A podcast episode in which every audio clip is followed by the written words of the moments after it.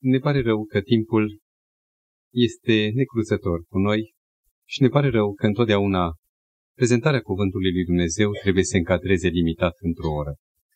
Aceasta face ca arcul care am încercat cu ajutorul lui Dumnezeu să-l desfășurăm cu privire la un anumit subiect să fie în nevoie de a fi forfecat, de a fi oprit și asta să conducă de regulă la noi introduceri care continuă să fure din timp.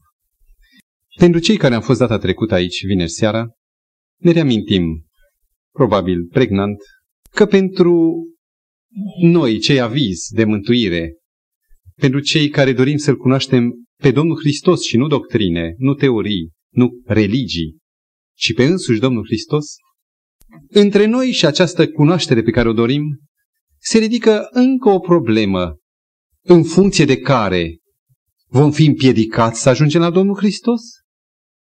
Sau în funcție de care, de buna ei înțelegere, îl vom înțelege pe Domnul așa cum este El.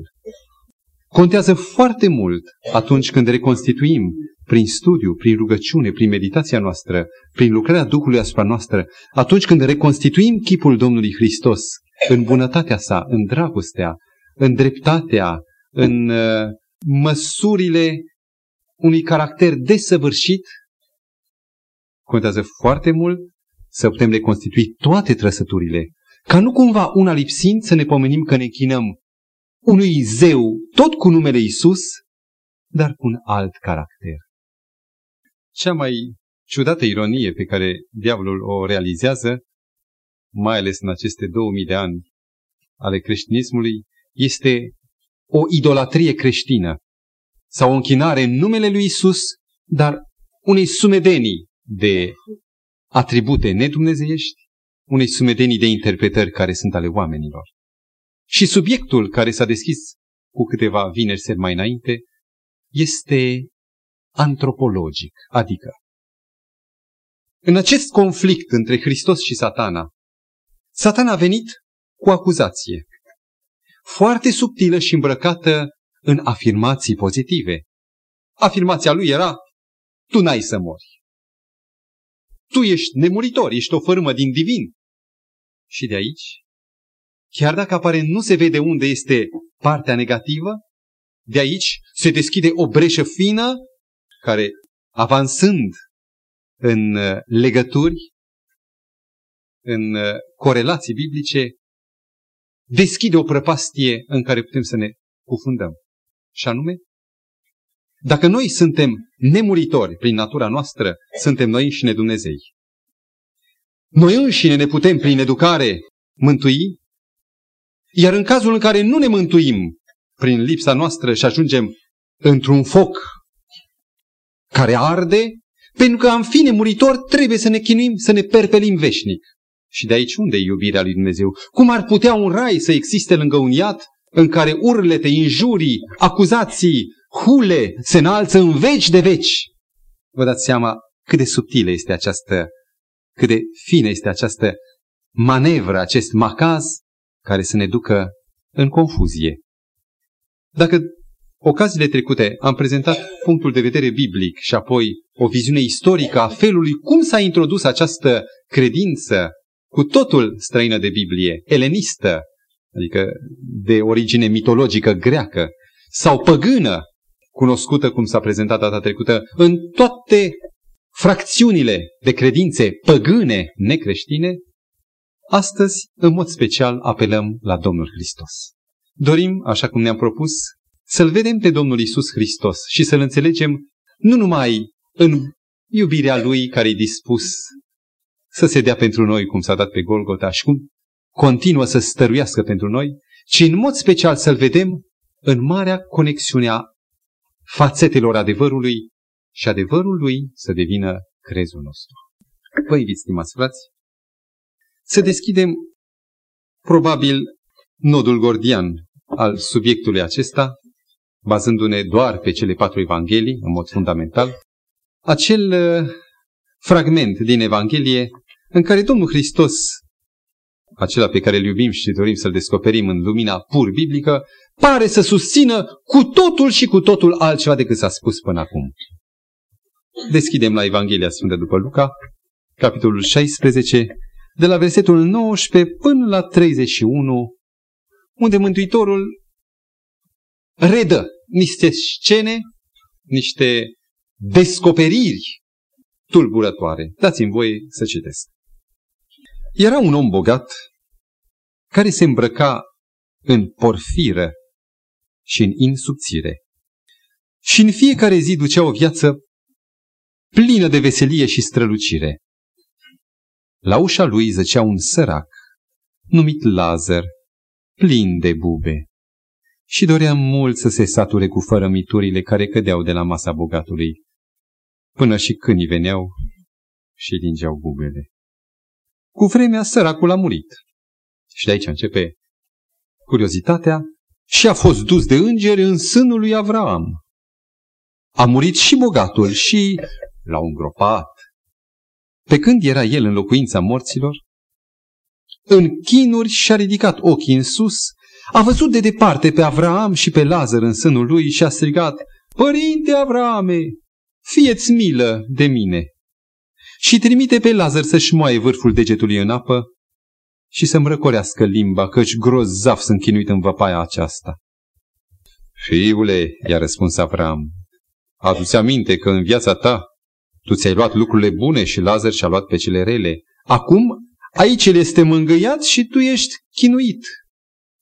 Pe lângă toate acestea, între noi și între voi este o prăpastie mare, așa ca cei ce ar vrea să treacă de aici la voi sau de acolo la noi să nu poată. Bogatul a zis, rogu-te dar, părinte Avrame, să trimiți pe Lazar în casa tatălui meu, căci am cinci frați și să le adeverească aceste lucruri ca să nu vină și ei în acest loc de chin. Avram a răspuns, au pe Moise și pe proroci. Să asculte de ei. Nu, părinte Avrame, a zis el, ci dacă se va duce la ei cineva din morți, se vor pocăi. Și Avram i-a răspuns, dacă nu ascultă pe Moise și pe proroci, nu vor crede nici chiar dacă ar învia cineva din morți. Și în fața acestei relatări, acestui citat evanghelic, poate unii dintre noi resimțim o sensibilă palpitație, suferim într-un fel un mic șoc. Ar părea că Noul Testament vine și fundamentează criterii noi și sisteme noi. Dacă în Vechiul Testament a fost altfel, Noul Testament și doar e cuvântul Domnului Hristos, el afirmă ceva nou.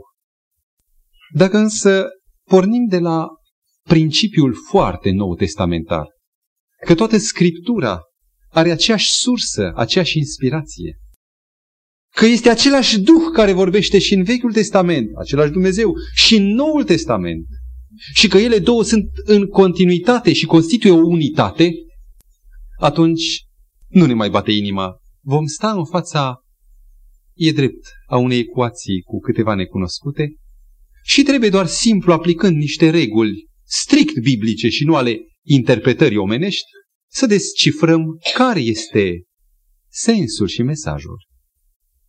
Prima întrebare și prima problemă este dacă acest fragment este o revelație sau o descoperire cu privire la ceea ce va fi sau cu privire la ceea ce este acum, deci o revelație, sau este o parabolă.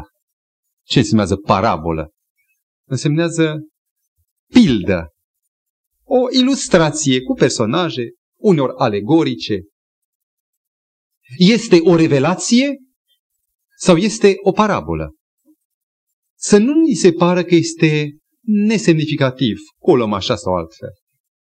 Dacă este o revelație, atunci descoperă starea omului în moarte. Dacă este o parabolă, parabolele erau toate date cu un conținut moral, cu o învățătură la sfârșit. Atunci urmărește nu starea omului în moarte, ci doar elementul acesta învățătura morală pe care ar trebui să o descoperim în cazul acesta. Aceia care fac confuzie sau care nu răspund la această întrebare, sucombă, cad în groapa neînțelegerii. Aș vrea să folosesc un termen, să-l explic ușor, ca să înțelegem care este pericolul, și anume pervertire. Am auzit, poate am și văzut, persoane care, pentru că oala fierbea, era pe sobă, sau o, tocmai o luaseră de pe sobă și era plină de aburi care inunda bucătărioara mică, neavând capac, au luat o carte și au pus-o pe oală. Și, într-adevăr, funcția de capac al cărții a corespuns foarte bine. N-a mai scos aburi. Bucătăria n-a mai fost inundată de aburi. Sau, știți că beduinii care au descoperit manuscrisele de la Marea Moartă, primii, s-au uitat la piele, au îndoit-o, era cam veche, dar tare și bună și au spus să ne facem opinci. Pielea se folosește și la opinci. Și sunt sigur că unele piei au ținut mai mult decât pieile noi. Cum se numesc acestea? Cum se numește aceasta? A da o funcție care nu este în însăși natura lucrului. Aceasta se numește pervertire. Eu pot să iau ciocanul să pun stop, piedică, pentru ca geamul să nu se închidă la curent. Dar rostul ciocanului nu este să stea piedică în geam, este să bată cuie. A da funcții pe care nu le are un lucru, un obiect, poate apetitul, de exemplu, pe care Dumnezeu ne-a dat ca un semn de sănătate și să ne slujim echilibrat de el. A perverti, deci a da o funcție care nu există în natura lucrurilor, este grav, e rău. Dacă este o parabolă și noi îi dăm o funcție de revelație, extragem niște concluzii pervertite. Și invers. Dacă e o revelație și ne limităm doar la un sens anume al parabolei, pierdem niște adevăruri. Este esențial să știm ce este revelație, o descoperire al Domnului Hristos sau este o parabolă. Să pornim la drum. Știți că există trei principii de interpretare mari, sunt și altele mai mici, dar aceste trei mari principii fundamentale, trei puncte, textul, doi, contextul și trei, cadrul istoric. Aș vrea să ne uităm mai întâi asupra contextului. Dacă luăm, de exemplu, de la capitolul 15, de la versetul 1, ni se prezintă un context pentru care Domnul Hristos inițiază un șir de parabole. În versetul 1 spune că toți vameșii și păcătoșii se apropiau de Isus ca să-l asculte. Și farisei și cărturarii cârteau și ziceau, omul acesta primește pe păcătoși și mănâncă cu ei. Deci, o acuzare pentru larghețea cu care Domnul Hristos primea pe orice nenorocit, cât de păcătos ar fi fost el, și care se apropia cu speranța transformării prin Domnul. Și ca o formă de a răspunde acestei stări de conflictuale între clasele sociale, între cei neprihăniți și cei păcătoși, Domnul Hristos dă mai întâi pilda oii pierdute, în care o oaie care se întoarce sau care e răscumpărată e mult mai de preț decât 99 de neprihăniți. Este evidentă, dacă vreți, ironia Domnului, care n-au nevoie de Mântuitorul. A doua parabola, banului pierdut care este căutat și găsit. A treia, fiul risipitor, care începe cu expresia în limba originală, așa cum apare și la noi în versetul 11, un om avea așa și așa, un om. În capitolul 16 cu versetul 1, Mântuitorul continuă șirul parabolelor, care începe tot cu introducerea un om avea un ispravnic, este parabola ispravnicului necredincios. O parabolă care am dezbătut-o cu ocazie trecută și care suscită foarte multe necunoscute, deși este ușor rezolvabilă. Și în ultimul rând, pentru că în versetul 14 din capitolul 16 din Luca citim farisei care erau iubitori de bani în parabola anterioară se vorbea tocmai de întrebuințarea banilor, ascultau și ei toate lucrurile acestea și își băteau joc de el. Pentru că problemele nu se limpeziseră în mintea fariseilor, Mântuitorul mai folosește încă o prezentare care începe exact ca celelalte două anterioare și anume un om bogat se îmbrăca în porfiră. Nu era un om bogat. În original, exact așa, antropos. Un om era care, așa și așa. După felul, după cadrul în care apare, compararea aceasta ne-ar indica conținutul ei, că e parabolă și nu revelație. În Biblia de Ierusalim, în dreptul capitolului 16, este o Biblie cu pretenții de mare autoritate, există o notă de subsol care spune, capitolul 16, prezintă două parabole și mai multe maxime ale Domnului Hristos despre buna și reaua întrebuințare a banilor. Biblia de Ierusalim, care nu e deloc adventistă, este o Biblie scoasă de teologi, cărturari, fără o anumită nuanță confesională, de la început spune că parabola ispravnicului necredincios și cu fragmentul bogatului nemilostiv sunt parabole. Pentru noi, nu cred că acestea constituie dovezi. Sunt doar puncte de vedere și eu am convingerea, cred că și dumneavoastră, că Biblia nu are nevoie de argumentul Bibliei de Ierusalim sau argumente externe.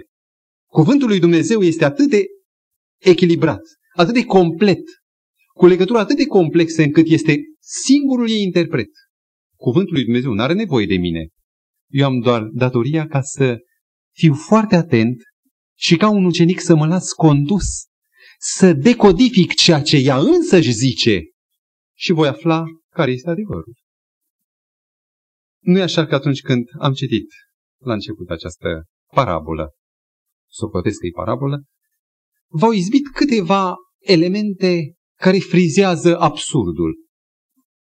De exemplu, fragmentul încearcă să prezinte raiul, unde găsesc un necăjit, Lazar, un sărac, care se desfată și e mângâiat în prezența străbunilor al lui Avraam. Apare un dialog între bogat și autoritatea de vârf, care pare că e tot Avram. Cu Avram vorbește. Dar unde e Domnul Hristos? Un rai fără Hristos. Un rai fără Dumnezeu. Pentru că singurul de la care se pretinde har, milă, ai milă de mine, nu e Dumnezeu. Nu este Domnul Hristos, este Avram. Ce ciudat. E cam absurd. Punctul 2. Criteriul mântuirii. După ce criterii este mântuit unul și pierdut altul? Să nu ne gălbim să spunem că bogatul era ticălos și rău. Dacă ar fi un bogat ticălos și rău, să știți că n-ar suporta la poarta lui sau la ușa casei lui să stea un bubos și nenorocit și cu câinii roind în jurul lui. Pe motivul pentru care stătea un sărac în poarta lui era tocmai nădejdea căpătării a ceva din surplus. Și dacă n-ar fi căpătat, n-ar mai fi stat. Și dacă tot timpul stătea aici, se presupune că mai primea. Îl suporta. Vă dați seama câtă bunăvoință. Să suporți, e o firmă urâtă. În casa ta nimeni n-ar dori.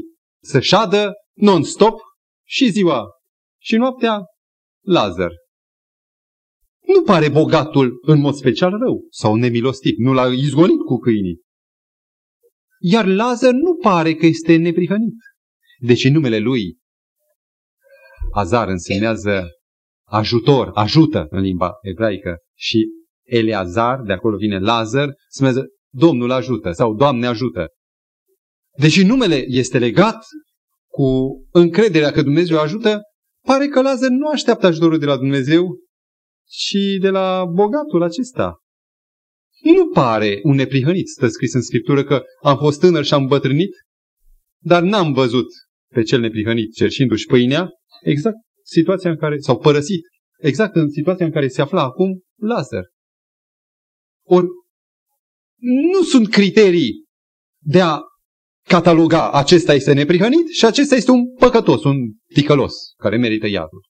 criteriul mântuirii apare în versetul 25. Adu-ți aminte, zice Avram, bogatului, că în viața ta tu ți-ai luat lucrurile bune și Lazar și-a luat pe cele rele.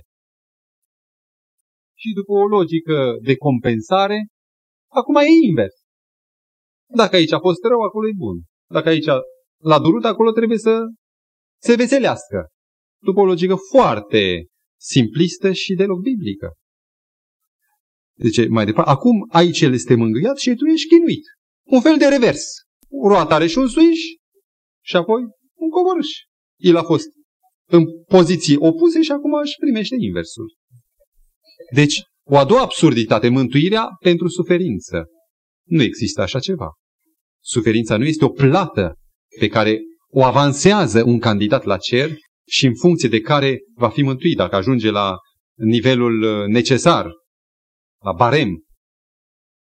În al treilea rând, fragmentul acesta este folosit de mulți din lumea creștină ca să susțină teza nemuririi sufletului și a faptului că sufletul după moarte merge fie în rai, fie în iad. În timp ce aș aștepta în această parabolă să văd suflete, mi se vorbește despre bogat că și-a ridicat ochii. Un suflet nu are ochi, este un obiect, un organ material. Sau rogul te trimite pe Lazar să-și moaie degetul. Un suflet nu are deget, sunt mădulare foarte trupești. Și mă așteptam să văd suflete descarnate după înțelesul tradițional și când încolo văd mădulare trupești. Să-mi ude limba. Limba iar e un mădular. Care suflet descarnat ar avea limbă. Scriptura spune lămurit mai mult ca să încălcească această explicație ca și cum ar fi o revelație acest fragment, și anume, nu spune că a fost dus sufletul lui în rai, ci a fost dus el. Și bogatul, după ce a fost îngropat, l-au îngropat, pe când era el, nu spune că sufletul lui în locuința morților. El. Cea mai mare absurditate însă e cea care urmează, și anume, imaginați-vă că sunteți mântuiți cu toții. Beneficiem de, cum zicea un copil, vacanță veșnică sau concediul visat veșnic, fără obligații, fără poveri, undeva într-un loc plin de soare și seninătate și în timp ce îți acordezi lira și asculți tonul pe care îngerul dă ca să fii la unison, urletele celor din stânga, pentru că iadul e aici, la doi pași. Bancă vă puteți vedea. Acolo este tata, acolo este feciorul, el se uită la tine și îi strigă și tu vrei să cânti. E absurd. Raiul și iadul atât de aproape încât se pot distinge. L-a văzut pe cutare la sânul lui cutare. Am fost pe munte și la o anumită distanță, mai mare de vreo 2 kilometri, presupun, și asta e mult, un kilometru, nu mai poți distinge exact. Nu mai poți să vezi care sunt contururile, cine e acela. Ba încă, glasul să fie auzibil, să poți vorbi ca de la un gard la celălalt. Este foarte absurd. Și chiar dacă prin absurd ar exista așa ceva, deși Cuvântul lui Dumnezeu prezintă cu totul altă realitate în dreptul acestui adevăr al mântuirii și al raiului, n-aș fi fericit într-un asemenea cadru și aș prefera mai bine, Doamne, termină și cu mine și cu ei, decât să văd acest măcel care nu se mai isprăvește. Acestea sunt câteva absurdități. Dacă luăm Biblia în ansamblu, constatăm nu numai absurdități care șochează, dar doctrina Scripturii în ansamblu din Vechiul și Noul Testament este cu totul alta decât ceea ce prezintă Domnul Hristos aici. Unde este Abraham acum? Isaia 63 cu versetul 16 este un strigăt de deznădejde pe care profetul iluminat de Duhul lui Dumnezeu îl exclamă și anume Abraham nu ne cunoaște și Israel nu știe de noi. Tu ești tatăl, tu ne vezi, tu ești viu. Ceilalți sunt morți. Avram unde era? Dacă ar fi fost viu, cu facultăți, cu conștiință, păi ne-ar fi cunoscut. dar Avram nu ne cunoaște. Și o spune răspicat. În Evrei, capitolul 11, marele capitol, care prezintă eroii credinței de la începutul timpului, redă în versetul 13 și încă în două versete următoarele. În credință au murit toți aceștia, eroii enumărați, și vă rog prindeți, fără să fi căpătat lucrurile făgăduite. Dumnezeu le-a făgăduit viața veșnică fără să fi căpătat lucrurile făgăduite. A murit Avram în credință, a murit. A căpătat viața, bucuria, cerul, îngerii. N-a căpătat. Fără să fi căpătat lucrurile făgăduite, ci doar le-au văzut și le-au urat de bine de departe. Versetul 39 și 40 din același capitol este și mai expresiv, și anume, toți aceștia în care e numărat Avram, măcar că au fost lăudați pentru credința lor, vă rog, prindeți, totuși n-au primit ce le fusese făgăduit. Pentru că Dumnezeu avea în vedere ceva mai bun pentru noi. Și vă rog, rețineți, ca să n-ajungă ei la desăvârșire fără noi.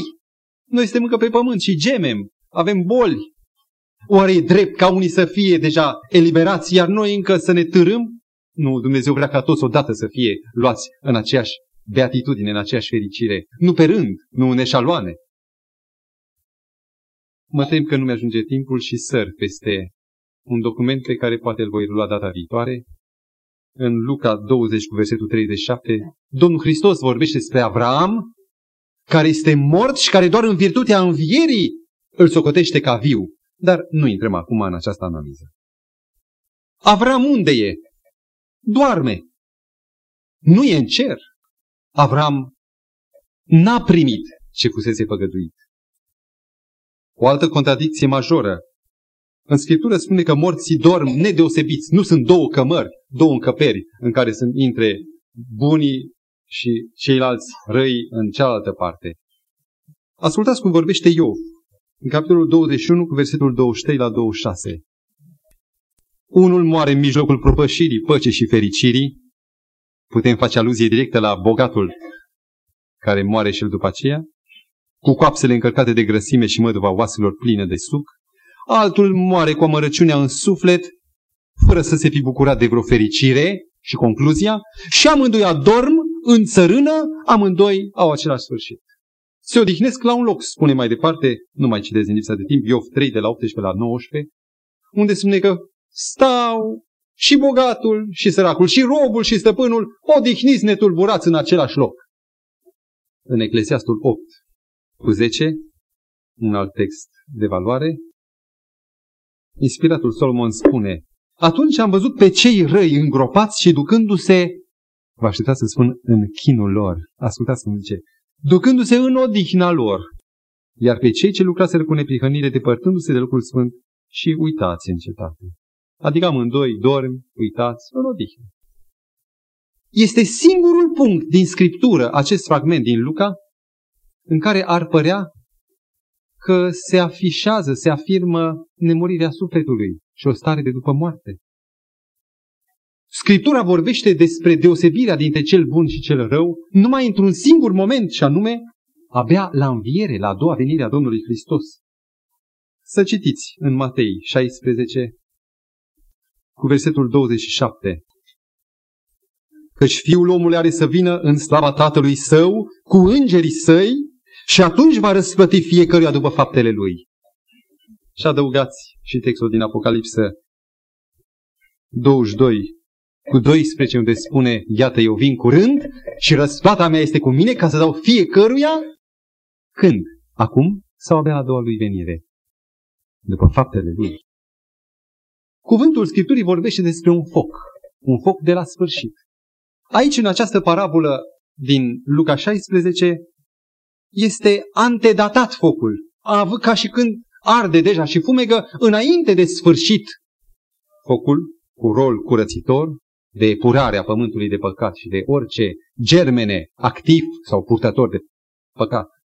Și pentru aceasta, dacă citim textul din 2 Tesaloniceni, capitolul 1 cu versetul 7 și 8, ne vom lămuri și să vă dea o dihnă atât vouă care sunteți întristați, cât și nouă, la descoperirea Domnului Isus din cer. Atunci ne va da o dihnă veșnică. Într-o flacără de foc, ca să pedepsească pe cei ce nu cunosc pe Dumnezeu și pe cei ce nu ascultă de Evanghelia Domnului nostru Isus Hristos. Când va avea loc aceasta? Flacăra de foc atunci când va veni El. Nu discutăm acum, ci data viitoare, despre durata acestui foc. Și ceea ce este cel mai contradictoriu cu doctrina Bibliei este termenul sânul lui Abraham. Ce știți despre sânul lui Abraham? Luați-o de la Moise, de la Geneză, sfârșiți cu Apocalipsa și nu mai găsiți nicăieri acest termen, sânul lui Abraham. Este oare un loc literal? Dacă sânul lui Abraham este doar o figură de stil, vă rog, rețineți atunci toată raportarea, tot raportul acesta trebuie să fie luat tot ca figură de stil. Nu poate să apară Avram literal și sânul lui figurat. Sau e una, sau e alta. Dacă din Luca 16, fragmentul care l-am citit, de la versetul 19 la 31, dacă aceasta este o parabolă, atunci toate nepotrivirile de timp, de loc, de mod, etc. sunt anulate. Pentru că într-o parabolă nu contează acestea. Într-o parabolă, unde alegoria poate să creeze cele mai diverse relații, ceea ce contează nu sunt elementele care intră în conjuncție, ci esențialul este învățătura morală. Admitem că este o parabolă așa cum ni se impune, ca fiind o compoziție alegorică. Mă nedumirește a doua întrebare mare.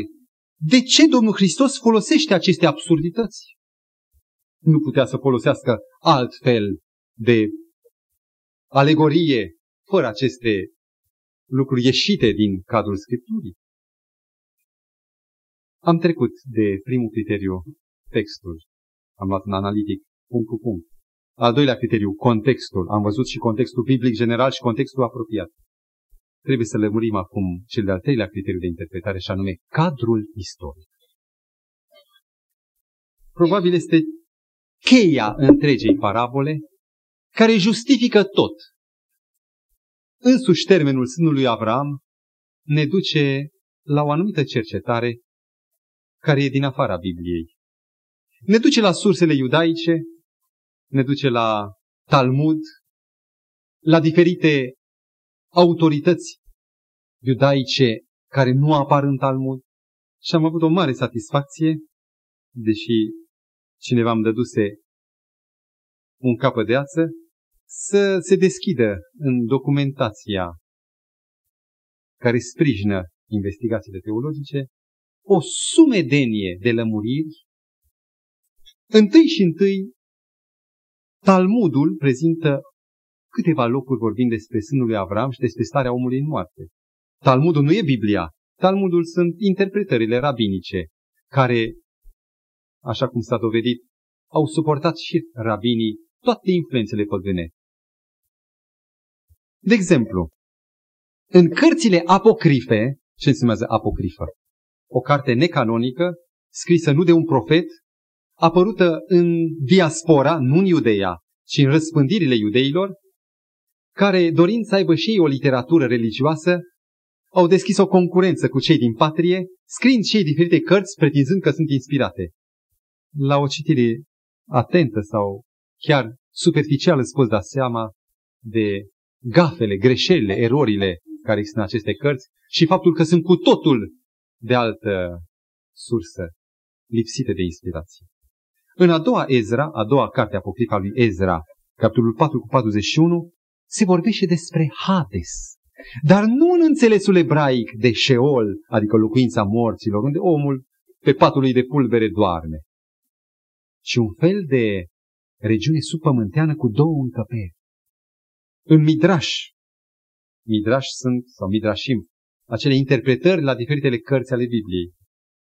Pentru Rut 1 cu 1 se vorbește despre aceste două încăperi, că sunt distincte, una pentru cei buni, alta pentru cei răi. În cartea apocrifă Înțelepciunea lui Isus Sirach, nu Domnul Hristos, este un nume oarecare, se vorbește la capitolul 3 cu 1 că neprihăniții vin în camera, în încăperea uriașă, mare, destinată celor drepți. În apocrifa nou testamentară Enoch, capitolul 22, versetele 9 la 13, ca și în Talmud, se spune că în cealaltă încăpere nelegiuiții sunt chinuiți, torturați. Într-o altă lucrare, Midrash, care e inclus și el în Talmud, pentru Eclesiastul 7 cu 14 îl comentează, spune că cei decedați din cele două încăperi se pot vedea și pot comunica, vizual sau auditiv. În 4 Ezra, a patra carte a lui Ezra, capitolul 7, versetele 85 la 87 și 91 la 95, scrie că îngerii duc pe neprihăniți în aceste locuri. Ei îi conduc. Încă două puncte. În a patra carte a Macabeilor, 13 cu 17, scrie că drepții, după ce vor fi duși de îngeri în acest loc subpământean, vor fi primiți de Abraham, Isaac și Iacob, de patriarhi. Și un fragment din Talmud, Chidușin 72, scrie că aici stau neprihăniții în poala lui Abraham. Dați-mi voie să vă redau un fragment esențial care explică motivația. Deci relevă motivația pentru care Domnul Hristos prezintă în acești termeni o învățătură. Este un fragment din operele complete a lui Iosif Flavius, ultima lucrare din operele complete le-am avut în mână, se numește un extras din discursul lui Iosif Flavius către greci cu privire la Hades. Traducerea lui John Whiston, pagina 900. Suportați să citesc aceste babilonii ale lui Iosif Flavius, numai ca să înțelegem cadrul istoric cui a vorbit Domnul Hristos și de ce a folosit acești termeni. Și acum, începe citatul, cât despre Hades, în care sunt reținute sufletele drepților și ale nedrepților, este necesar să vorbim. Hades este un loc în lume,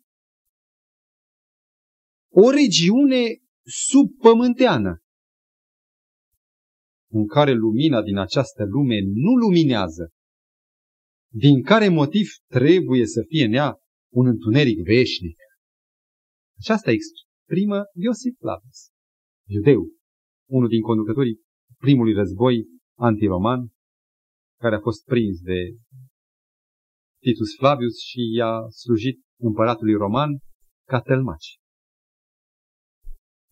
Această regiune este destinată ca loc de păstrare pentru suflete, în care îngerii sunt puși ca paznici peste ei, care le împart pedepse vremelnice potrivit cu purtarea fiecăruia.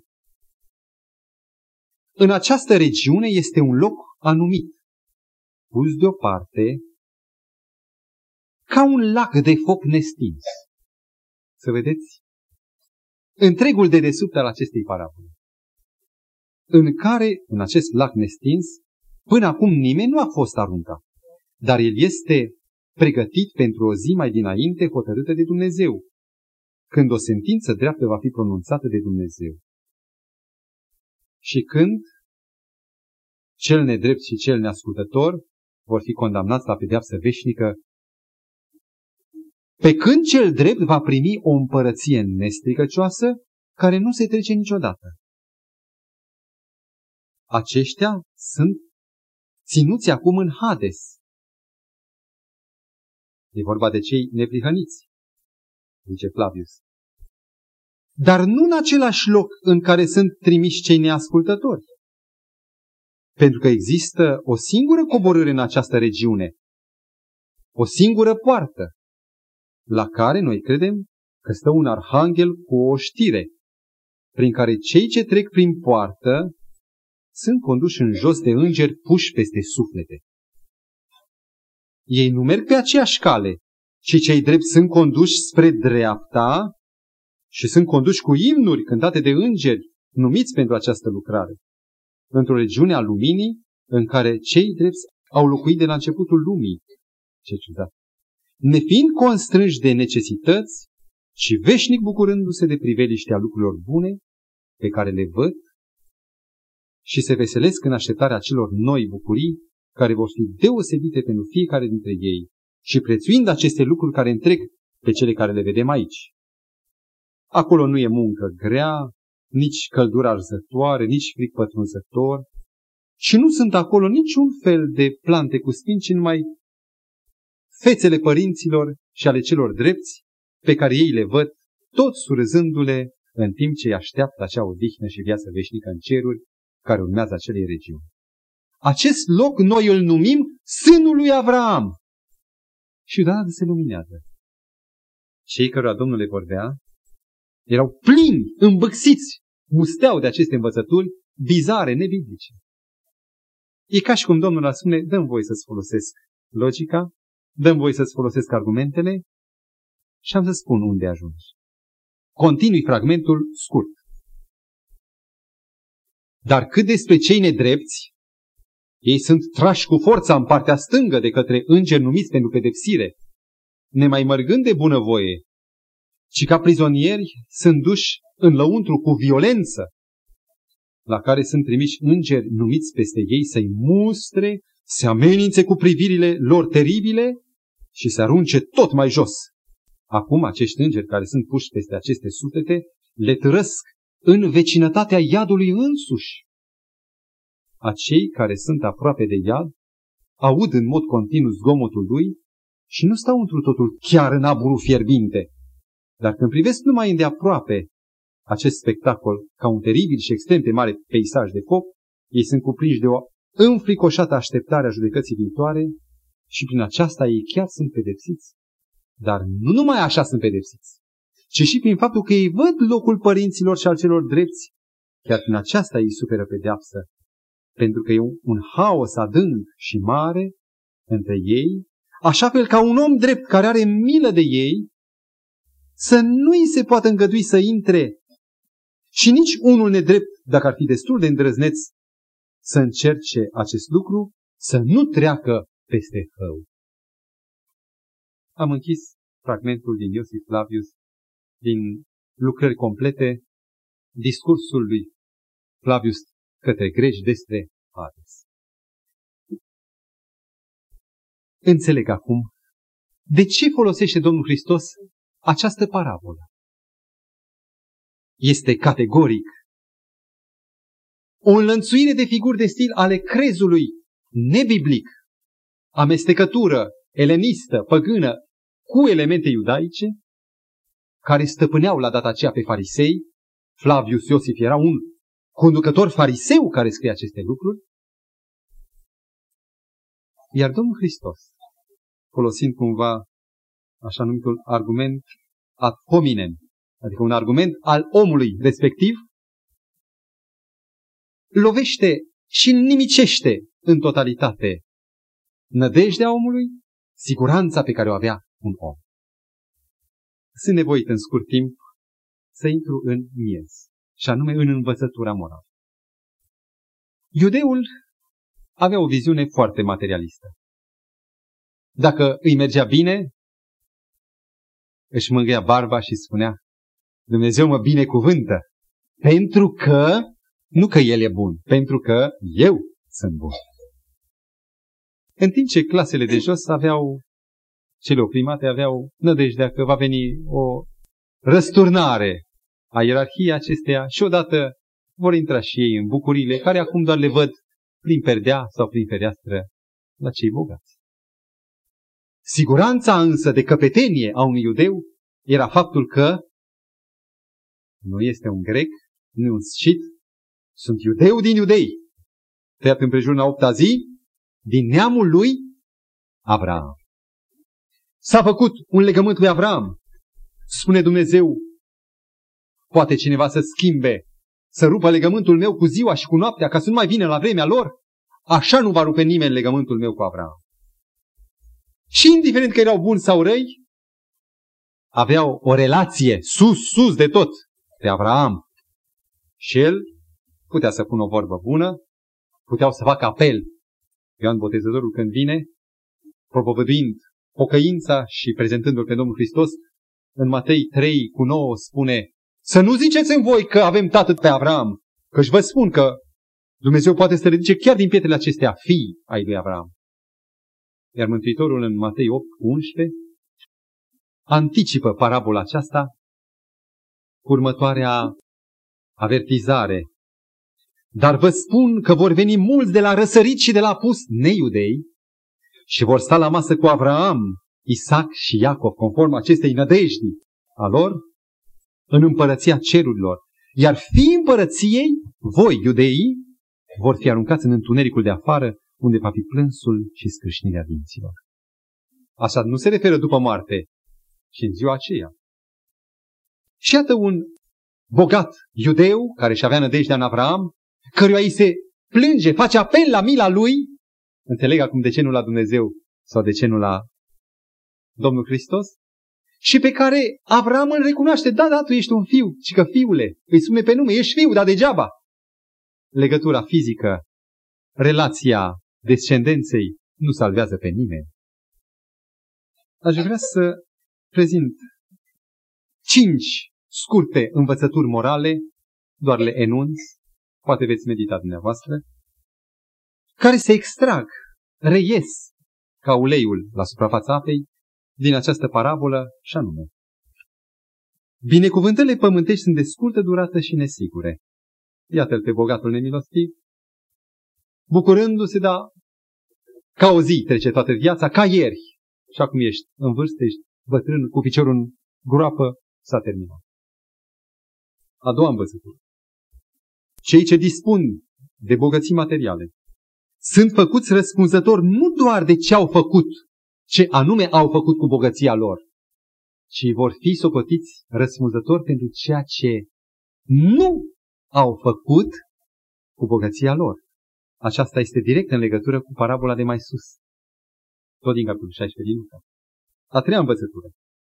Că nu mai este nicio șansă după moarte pentru pregătire. Că singur doar viața aceasta prezentă este ocazia când ne putem pregăti pentru viața veșnică, pentru împărăția lui Dumnezeu. Și că dacă s-a pus hotarul acesta al morții, care este ca prăpastia, peste care nimeni nu poate trece aici sau dincolo, dosarul e închis, moartea, individual, la aceasta se referă prăpastia. Nimeni nu mai poate să schimbe nici un dat al cazului său. A patra învățătură. O mică neomenie, cam mica neomenie, că deși îl răbda pe săracul Lazar lângă el, dar nu îl scosese din această nenorocire, nu ma prea mare neomenie, descalifică pentru împărăția cerurilor. Sau cine nu simte cu aproapele, indiferent de atitudinea față de adevărurile doctrinei sau față de crez, va fi descalificat. Foarte interesant și este important pentru farisei iubitorii de bani de atunci, eventual din veacul nostru. Ultima învățătură, minunată și sunt fericit de aceasta. Avram a răspuns în versetul 29 și 31, au pe Moise și pe proroci, să asculte de ei. Nu, Doamne, Avrame, zice chinuitul bogat, dacă va învia cineva din morți și le va spune lor, vor crede. Vă rog, relația extraordinară. Dacă nu ascultă, Vă rog, rețineți, nu trebuie să crezi, ci să asculți de Moise, nu să crezi în el. Dumnezeu nu a cerut să crezi decât în Domnul Hristos. Dacă nu ascultă pe Moise și pe proroci, trimitere înapoi la Vechiul Testament, la adevărul descoperit odată pentru totdeauna, ce urmează?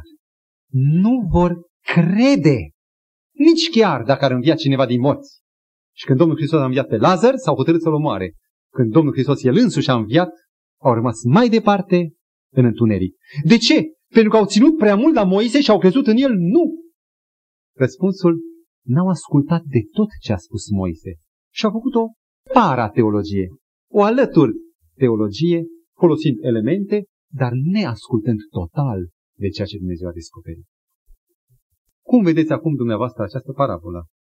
Puteți să scoateți o doctrină creștină biblică dintr-un pasaj abundent în metafore iudaice tradiționale, care n-au nimic comun cu Scriptura? ci doar cu Flavius și cu Talmudul și cu cărțile apocrife? După cum Domnul Hristos folosește în prima parte a capitolului 16 o procedură foarte comună la iudei, și anume înșelătoria, ispravnicul necredincios înșală și e dat ca pildă, nu pentru înșelăciune, nu sprijinește Domnul înșelăciunea, ci e dat ca pildă de prevedere, tot așa Domnul Hristos se folosește acum de o teorie de obște admisă de cei din timpul său, fără ca el să sprijine această teorie, trimițând însă la adevăr, la Moise și proroci, folosindu-se de aceasta ca de, o, de un mijloc sensibil pentru inimile din timpul său. Pentru că nu parabola în sine este obiectul studiului nostru, ci Domnul Hristos. Dând la o parte confuzia cu privire la o eventuală interpretare a acestui fragment ca o revelație, ca și cum ar fi vorba de morți supraviețuind descarnat, ca și cum ar fi vorba de o revelație cu privire la iad sau rai, să zăbovim asupra apelului care îl face Domnul. Te bucuri și tu de sănătate. Ai crezut, ești și tu fiul al lui Abraham. Ești cu totul în rânduială cu Moise și prorocii. Nu spune un adventist care face chipurile uz suplimentar de Vechiul Testament. O spune Domnul Hristos. Asculți de Moise și proroci, atunci vei fi sigur că și credința ta e autentică. Cât din timpul Domnului n-au avut credințe, credință în Iahveh, și cu credința lor în vâlvătăi au pierit în ruinele Ierusalimului dărâmat. Crezând că Dumnezeu va face minuni, n-a făcut. Credința nu recomandă sinceritatea și legătura cu Dumnezeu. Facă bunul Dumnezeu ca poposin la acest fragment să ajungem nu la o concluzie doctrinară, și la o concluzie etică, nevoia de a ne pune viața cu totul în rânduială, în mâna lui Dumnezeu. De a face din viața mea un izvor de apă care se dă, transmite viață verdețul, verdeții animalelor, oamenilor. Să ne facem niște canale ale iubirii lui Dumnezeu, niște martori ai Lui, ca oamenii să înțeleagă bine caracterul lui Dumnezeu, să poată înțelege bine și acest fragment biblic și cu toții uniți în trăirea Evangheliei, să putem fi martorii lui Dumnezeu acum, în acest ceas mare de arzător conflict între Hristos și satana. Facă Domnul să avem parte de această chemare și de această purtare de steag. Amin.